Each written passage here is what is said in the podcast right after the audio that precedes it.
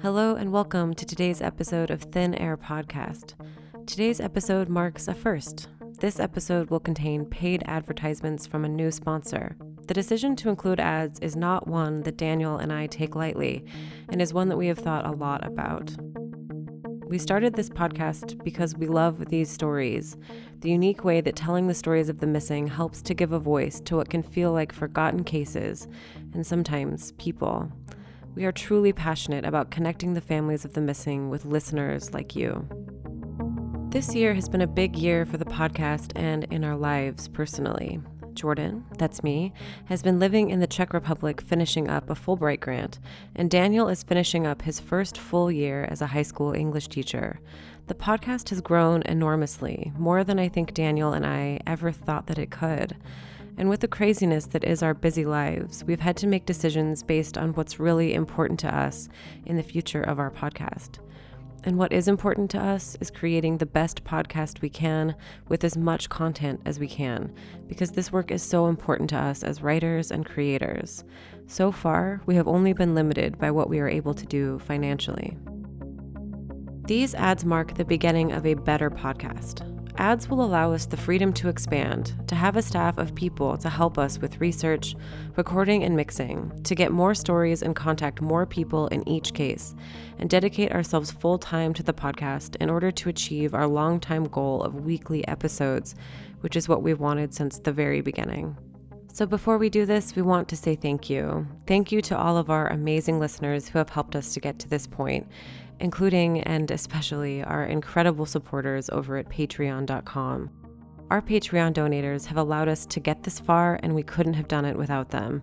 That being said, these ads will allow us more time to provide perks and rewards for our Patreon donators in the future. So, again, thank you so much, and we are so excited to get started.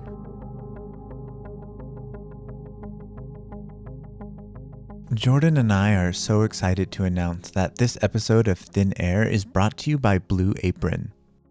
Blue Apron is a meal home delivery service with a wide array of menu items. Blue Apron knows that when you cook with incredible ingredients, you make incredible meals. Check out this week's menu and get your first three meals free with free shipping by going to blueapron.com slash thin air. You will love how good it feels and tastes to create incredible home-cooked meals from blueapron.com slash thin air.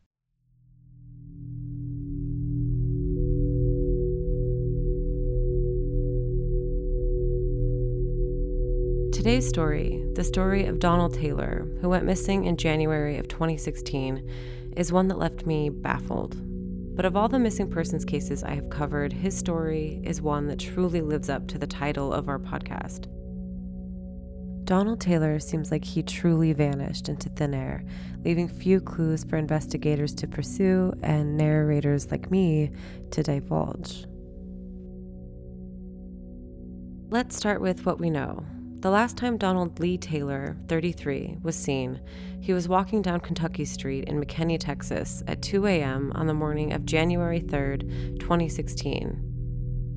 He was attending a party with his sister, Shirley, when, according to her, he left after becoming paranoid and agitated. It was freezing cold that night. Um, it was probably, you know, high 50s, maybe low 60s, but um, for Texas, that's pretty cold. And uh, he left um, according to Shirley, and the neighbor who saw him, with only a um, t-shirt and a pair of shorts on.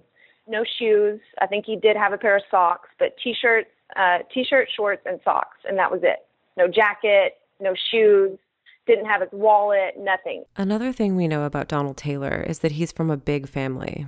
The voice you heard is Sandra Taylor, one of Donald's six sisters, six out of seven siblings total. We're a very um, big, close knit family. Um, we, yeah, we're all very close, love each other very much. I spoke to Sandra at length about the night that Donald went missing and the impact his disappearance has had on her and her whole family. It's it's been a little rough lately. It seems like this stuff seems to be hitting me more. I do want to say up front that I may get emotional, and if I do, I do apologize. I'll try to, you know, keep that in. Donald was visiting McKinney that night. He lived in Princeton, Texas, which is nearby to McKinney.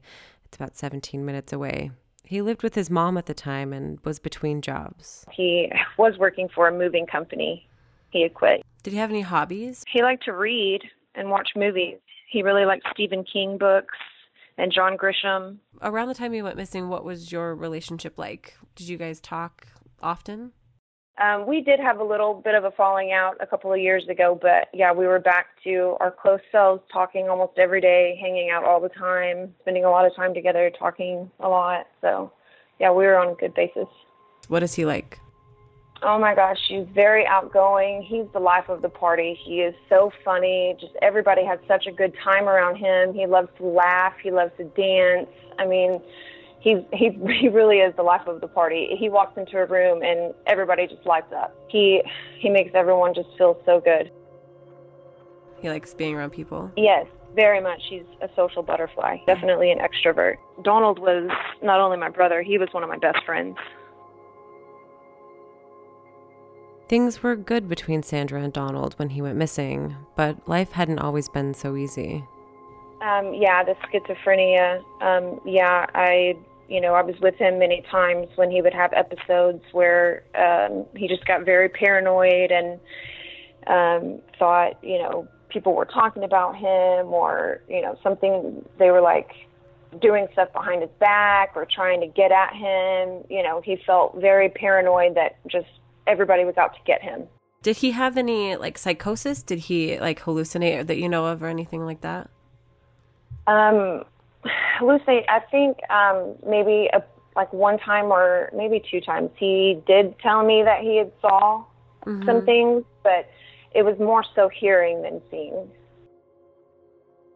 In addition to his struggles with schizophrenia, Donald also had problems with drug addiction. But Sandra doesn't think that either of these were a major factor in his disappearance that night.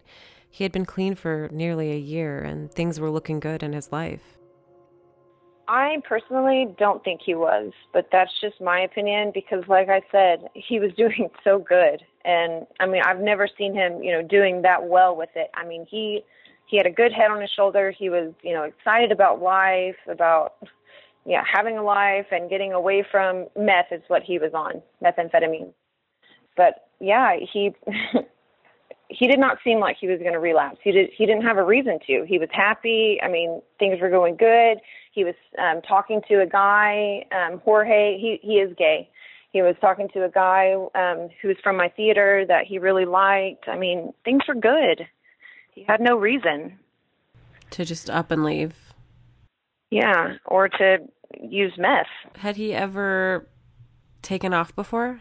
No.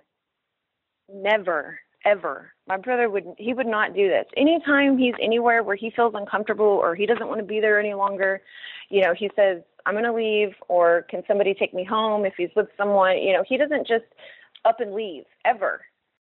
All of these elements came together the night that he went missing. Donald was with his sister Shirley that night, something that was troubling to Sandra. Was that his friend group at the time? No, not no, not really. He hadn't been hanging out with her at all, which is why I was so surprised that he went with her that night. I guess he just really wanted to go out and do something and nobody else was doing anything, so that's just, you know, he settled for doing that. It was me, him and Shirley. We were the closest ones. It was our little circle kind of, you know, I lived with them many times. We were all roommates many times throughout our lives, very close and then Shirley got really bad with her bipolar disorder, and she's you know a meth addict, and she just won't quit you know using meth, and she's just ruined so many relationships in the family that everybody's been pushing her away, including Donald. And um, yeah, that's again why I was just so surprised that he went and hung out with her. So, what happened that night, according to Sandra, is. He was with my sister, Shirley Taylor, that evening. Um, they had gone to a birthday party.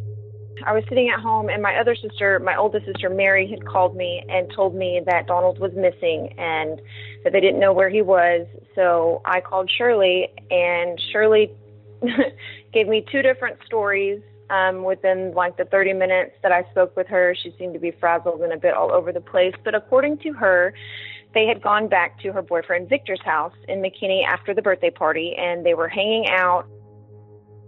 And she said that they were in the bedroom and she said that Donald began uh, began to become paranoid said that there were people outside looking in on them and um, that he wanted to go check it out and that he she said he went outside but he came back and then she said she went and got in the shower and then when she came out of the shower he was gone but she didn't call anybody or anything like that to let us know that he was missing. And she never called me at all until, I mean, I didn't hear about it until my sister Mary told me. And when I spoke with her, her response was, Well, you're the only one he would have called. So I really don't know why she didn't call me. I mean, there, me myself, there's pieces of the story that are just missing. A lot of it doesn't make sense. The first time Shirley told us the story, um, she said that she didn't get in the shower, she fell asleep, and when she woke up, he was gone. It's just, it's kind of all over the place. And then one of the neighbors said that they saw him walking down the street at like 2 a.m. that morning. They said that they saw him walking off in the direction heading towards 380 on Kentucky Street, but uh, they didn't see him come back after that. That's according to Shirley and the neighbor that saw him. Donald's sister Shirley is the last person who knows him to see him alive that night. Donald doesn't do that. He does not leave a place like that without shoes. I mean, who does? Nobody does that. For him to leave his wallet there, plus his bag with all of his medication, he takes that everywhere with him. He would not leave his bag of medication anywhere if he planned on leaving. He was wearing a cross necklace that he never takes off ever. And I mean, he showers with it and everything we couldn't find it the first few days, and then all of a sudden it showed up. Shirley found it all of a sudden. She said it was like behind the bed, which we looked behind the bed and it wasn't there. I think Shirley knows more than what she's leading on. But the police have interviewed her and they think, they state that um, they don't think she knows anything, but she's very, um, very good liar. She's a very good actress. With so little information in this case, and with Shirley's inconsistencies, Sandra has only a few theories of what could have happened to Donald that night he was at a birthday party. Whose birthday party? One of Shirley's friends. She is um, known in McKinney as a very well-known drug dealer. I think that maybe he was at the party and something happened to where you know he wasn't un- he was uncomfortable with what was going on and maybe wanted to leave, and then there was confrontation and something happened. That night there was Donald, Shirley, her boyfriend Victor, and the woman whose birthday it was. Of course, there were many people at the party who could have interacted with Donald. Shirley claims that at some point they left this party and went back to Victor's apartment. What is Victor like? Have you met him before? Is that still her boyfriend? Yes, I have met him, but I haven't really conversed with him. Um, he speaks Spanish mostly. That's his first language. He does not really speak English. He communicates to Shirley in Spanish. So I've only really seen their body language between each other. I've seen him, you know, call her a whore and her punch him while he was driving. So they obviously don't have a very stable relationship. Um, mom says he's not a good guy, but you know, that's a guy dating my mom's daughter. So I don't really know. I don't really know him that well. I think that there was an argument of some sort between either Donald and the guys at the party or something like that, and then you know, they beat him up, you know, in bad condition because a few days afterwards, my sister um, was kind of like going at it with Shirley. Say, I can't remember the exact words, but Betty had said something to Shirley, and Shirley's response was, "What do you expect me to do? Beat my neighbor or something? Beat up my neighbor?" And our our thoughts were like, "Why? Why was that your response? Why would you say that?" And yes, if it's to protect your brother, we want you to do whatever you can. Like, why would you have that thought? When was the last time you talked to him? Do you remember? I talked to him, I guess, the day of, yeah. I mean, they seemed normal. Um, I mean, it, it was a little strange that he was there with Shirley. I, I thought that that was strange, but he seemed to be doing okay with the fact that he was there. And I mean, he would have he would have gotten on the phone and said, "Hey, you know, Shirley's, you know, using," or you know, if she was using in front of him, he would have left.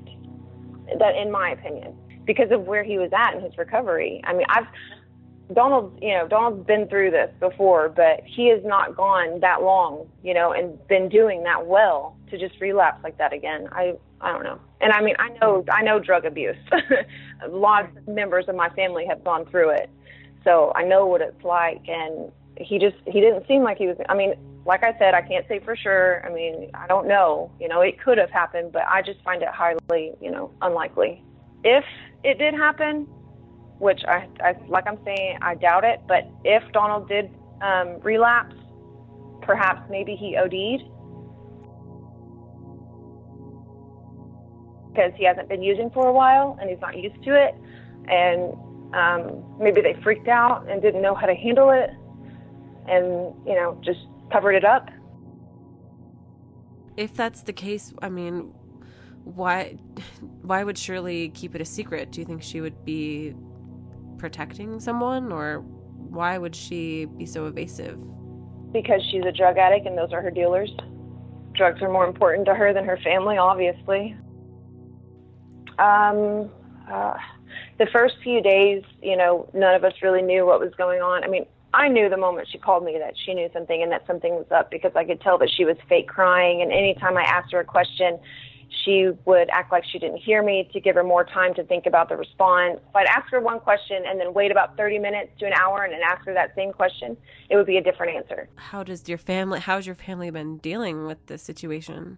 They're, they're believing her because she's their only link to Donald. Like she's the last one who saw them. She's the only one that they can get the most information from. So they're trying to stay close to her, but I don't know. I think my mom believes her and I think my oldest sister Mary kind of believes her, but I don't.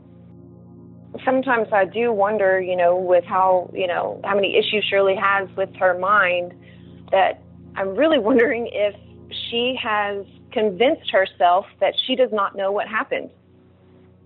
I'm wondering if, yeah, she's drilled it into her head that she didn't see that, and because of her drug use and because of her bipolar disorder, that she actually believes it. And maybe she does. And maybe that's why she's so convincing to the police. I mean, I would think that investigators who have so many years of experience interviewing people would be able to tell if they were lying or not. I know Shirley really well, so I can always tell when she's lying. So, do you think Shirley would talk to us? Um, probably. Maybe if I could um, call my mom and talk to her, I bet my mom could probably get her to do it. Of course, one of the first things I wanted to do after speaking to Sandra was to speak with Shirley and to have her tell me what happened as she saw it, like what happened that night. As Shirley doesn't have a phone of her own, Sandra and I tried to arrange something with their mother that I would call, and the mother would hand her the phone in a sort of surprise interview. As this got closer to happening, though I wanted to talk to Shirley, it just didn't feel right. Interviewing someone with a mental illness in a coerced, somewhat sly way might make for interesting podcasting, but I just couldn't do it. I didn't feel right about it. Let's suppose that Shirley is telling the truth, that Donald left the house that night alone, possibly paranoid. One theory could be that Donald, in a situation where he was around drugs and possibly people using drugs, that he could have relapsed, become extremely agitated and paranoid, leaving the house in a schizophrenic episode or other mental health crisis. If this were true, Donald would have left on foot. He didn't have a car of his own. McKinney is a town of around 130,000 people. Maybe he met someone while walking who took him somewhere, a neighboring city, or perhaps Dallas, which is only 40 minutes away. From there, he could have gone anywhere. This, of course, is a possibility that Sandra and the family have entertained, but lack the resources to investigate on their own. Though the family has conducted their own search, they have come up empty handed, and Sandra feels that they have only gotten resistance from the police. What has that whole experience been like? um, not great in the very beginning because of, you know, Shirley's drug abuse and Donald had a history with it. The whole story, they just didn't want to help. They were like, it just seemed like they were like, oh, drug addicts. Like, we don't want any part of that. But then, like, once we started contacting people and getting more people, like news media, you know, like news stations and stuff like that involved, then the police were like, all of a sudden, like, oh, yeah, yeah, okay, let's build a case. So then they built the case and they just, like they're not calling us back at all whenever we call them with questions or with tips or anything like that. They take forever to get back to us. It just seems like they don't want to mess with it at all. And my family, you know, we keep going to the area where he was last seen to hand out flyers, to look, anything. My family was there one night. I wasn't there this time, but they were sitting there in the car and the cops pulled up and they came up to the window and said, "What are y'all doing here?" And my sister said, um, "We're handing out flyers." And they go, "No, you're not. You're here harassing him, Victor." And uh, my sister said, "We're handing out flyers, sir." And she held up the staple gun and said, "See?" And his response was, "Oh, if you want to get smart with me, I'll find something to arrest you for." They told us that we were harassing Victor and that we were not allowed, even though they were parked across the street in a parking lot of a business they told us that we were not allowed to be over there. It seems as though the police are actually helping Victor, who is also a drug dealer, more than they're helping my family. What the police have done in this case was actually more complicated to find out than I thought it would be. I reached out to the McKinney Police Department for an interview, and while I did get to speak to Sergeant Anna Shelley, the McKinney police spokesperson, she did not want her voice used for this podcast, which was more than a little frustrating. She spoke to the detective assigned to Donald's case and tried to give me as much information as she could, which admittedly was not much. Sergeant Shelley's remarks on the Donald Taylor case and discussions of what her comments mean right after the break.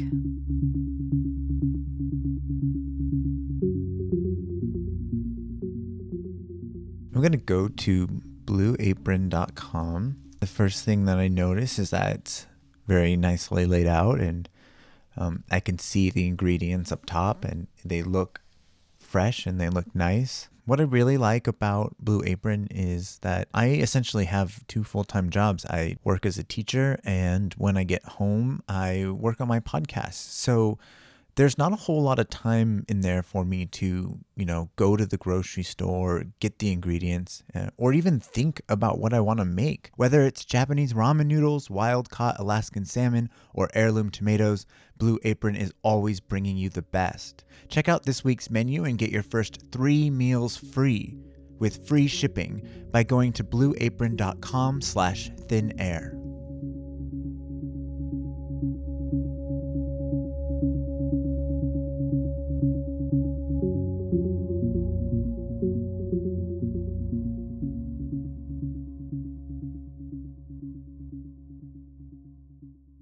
The first thing I learned after speaking with Sergeant Shelley is that Donald's case, though a year old and with no current leads, is not considered a cold case, that it is still, quote, an active investigation. Sergeant Shelley went on to say, quote, We had, initially especially, followed up on every lead we had regarding the whereabouts of Donald Taylor. They, detectives, worked with a couple of different agencies trying to follow up on leads. They went to different cities, different jurisdictions trying to find him, and he just hasn't been found. At this point, our patrol officers know his name, that he is missing. End quote. When I asked Sergeant Shelley about these different cities and jurisdictions that they went to, she said she didn't know offhand what they were, but that leads in at least two other cities were in the files of the initial investigation. This to me says that police may have received a tip that Donald was potentially in one of these cities. I asked Sandra about this, and she said that police had not shared this information with her or her family. Sergeant Shelley continued, quote, We have units that go out and do homeless census, and every so often they go out and check the homeless camps, and he is always one of the ones they ask them about. We have exhausted all the leads, and we don't have any more information coming in. If he was in McKinney, we would have found him by now. End quote. This was something I wondered about in this case. What are the chances that Donald suffered some kind of mental health issue and became homeless, lost to his family and all who know him? How regularly does that happen? Could Donald have just dropped off the radar, living amongst a homeless population somewhere, as Sergeant Shelley seems to suggest? Finding information on this topic was harder than I thought it would be. Little research exists about the missing and homeless, though it is a trope in popular culture that this would be a way someone could disappear. It is well established that the homeless experience higher rates of mental illness and drug addiction than the general population. According to a 2009 report from the National Coalition for the Homeless, the homeless have rates of 20 to 25 percent of some form of mental illness or personality disorder in their community, compared to 6 percent in the general population. The study also notes that schizophrenics are particularly vulnerable to homelessness. The data on people who are considered missing and homeless is more complicated, largely because of the idea of personal agency that adults are allowed to go missing of their own volition. We've talked about this a lot on our podcast. But I question this idea, as does the website outpostforhope.com, an online resource for families of missing people, especially for those with mental illness. Their response to the question, What if the missing person doesn't want to be found? reveals a flaw in how law enforcement treats missing adults with mental illness. Quote, it is a misperception to consider that a person with untreated mental illness is lost by choice. He or she would not be living on the streets and able to make good decisions for his or her care. Many people who are lost and have untreated mental illness simply do not have the proper discernment for his or her own safety. It is extremely frustrating for concerned family members who run into obstacles time and time again in obtaining the right care and support in getting their lost loved one to safety. Oftentimes, the obstacle of the right to privacy equates to nothing more than the right to be crazy and on the streets.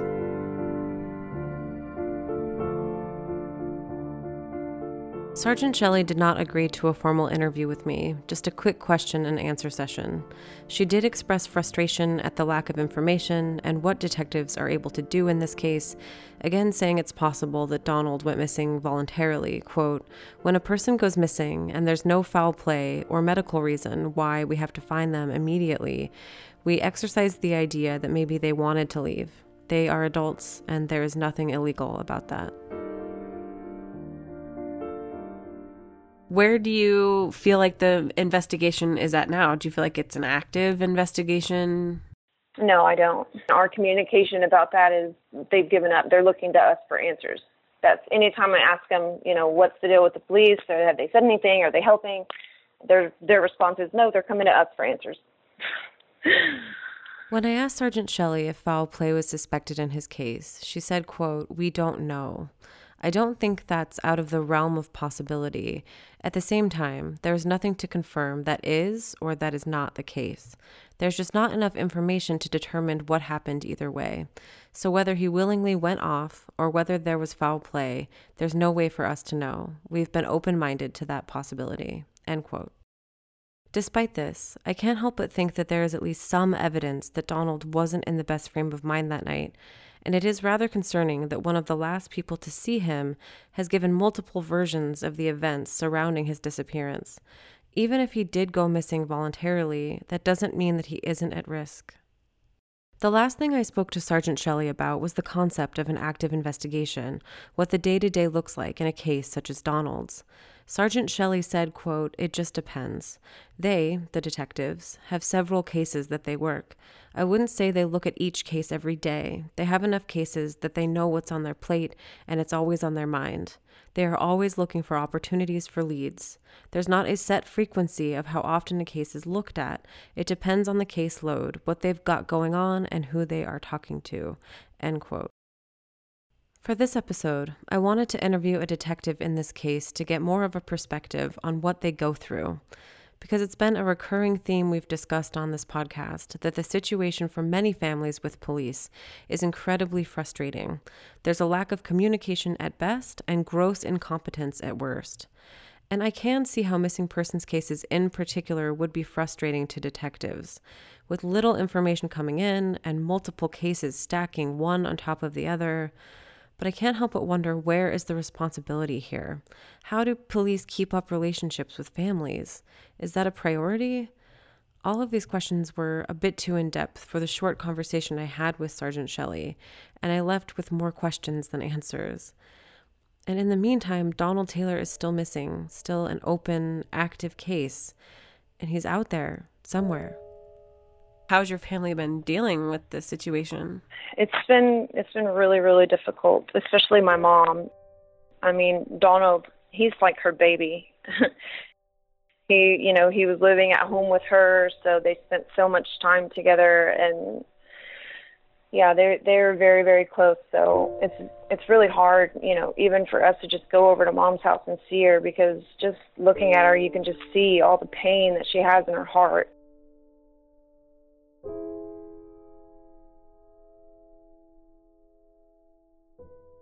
Donald Lee Taylor has been missing since January 3, 2016, and was last seen in McKinney, Texas. At the time he went missing, he had dark brown, shoulder length hair and a light beard. He has an Aries tattoo on his left wrist and a cross tattoo which says Mom on his calf. He has hazel eyes, which are described on NamUs as, quote, dark hazel with green and brown tints. For a full description and photos of Donald Taylor, check out our website at thinairpodcast.com. If you have any information in regards to Donald's disappearance, please contact the McKinney Police Department or check out the Find Donald Taylor Facebook page. Contact information and links are available on our website. We would like to thank Sandra Taylor for speaking with us about her brother, Donald. Music today was provided by Chris Zabriskie. You can check out his music at chriszabriskie.com. Additional music has been provided by a friend of ours who is very secretive and does not want to be named. Thank you, and join us again soon for the next episode.